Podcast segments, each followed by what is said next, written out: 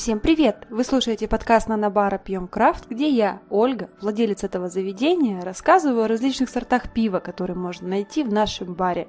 Если вы не знаете, что выбрать на этот вечер, то сегодня я вам расскажу о бельгийском пиве «Ламбик», который производится методом самопроизвольного брожения в бочках из-под вина.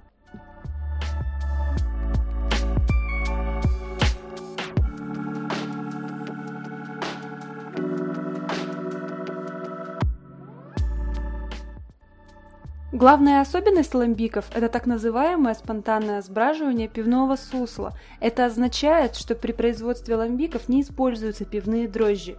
При этом а, в нем было обнаружено 86 различных микроорганизмов, среди которых доминируют дрожжи Brettanomyces bruxellensis и биламбикус, характерные для региона Брюсселя. Для приготовления ламбика используется ячменный солод и непророщенные зерна пшеницы.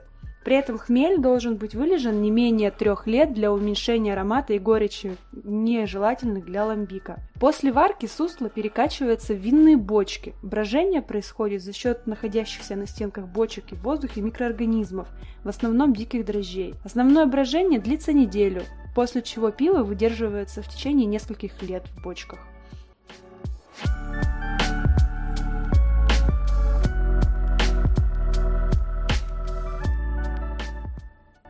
Всего можно определить 8 сортов ламбика. Чистый ламбик – это не газированный, не смешанный с другими сортами, выдерживаемый, как правило, в течение трех лет.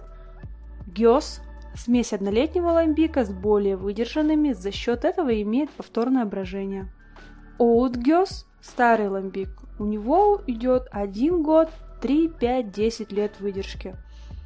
Марс – традиционно более слабое пиво, которое больше не производится – Одна пивоварня в 1990 году сварила современный Марс с содержанием алкоголя 2 градуса, но в данное время производство остановлено. Фаро – сладкое пиво с низким содержанием алкоголя и сахара. Производится как смесь ламбика с намного более легким пивом, не обязательно ламбиком, с добавлением коричневого сахара, иногда добавляются некоторые травы. Крик – это ламбик с добавлением свежей вишни в процессе пивоварения – чтобы приготовить 100 литров крика, необходимо примерно 13 килограмм вишни, которая выдерживается в ламбике. В дубовых бочках проходит процесс вторичного брожения за счет находящегося в ягодах фруктового сахара. Кстати, Зимой крик наливают на бельгийских рождественских базарах, разогрев его и приправив пряностями, по примеру пунша. Также крик является частью традиционной фламандской кухни. Фруктовый ламбик – это ламбик уже с добавлением свежих фруктов, но не вишни, в процессе пивоварения. Фруктовые ламбики являются одним из самых известных бельгийских пивных продуктов. И фрамбуаз – малиновый ламбик, сорт фруктового ламбика.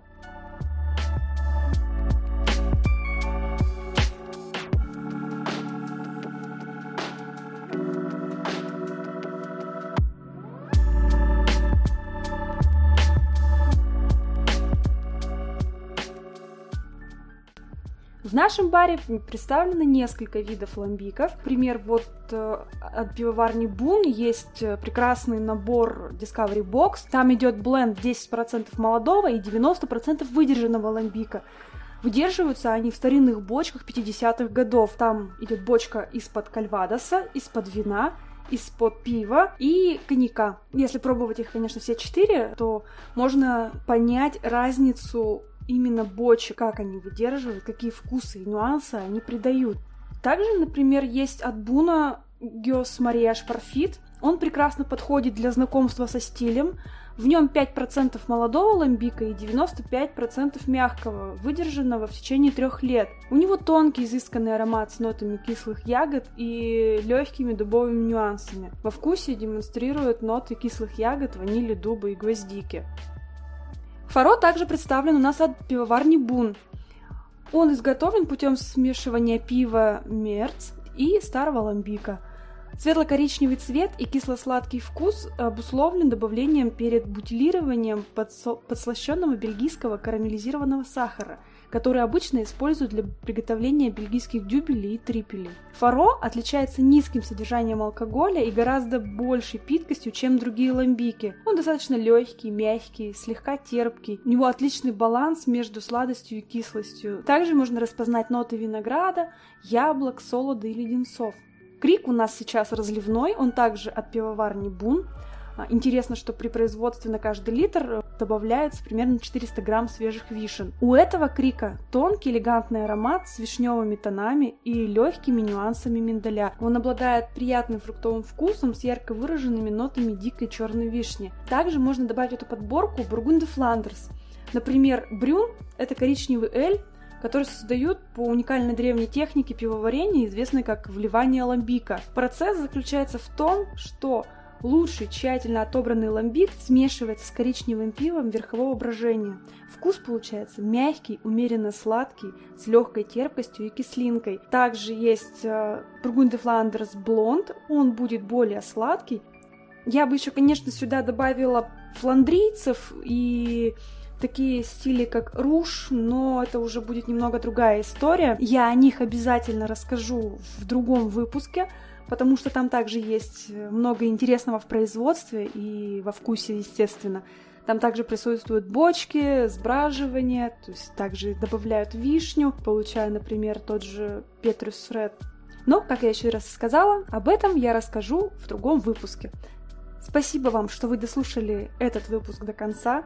Пожалуйста, ставьте лайки, пишите комментарии, как вам было интересно, неинтересно. Подписывайтесь обязательно на канал. Все ссылки на площадки наши оставлю в описании. Смотрите нас на ютубе. Там также дегустируем то, о чем я рассказываю здесь. Поэтому еще раз спасибо всем. Пока!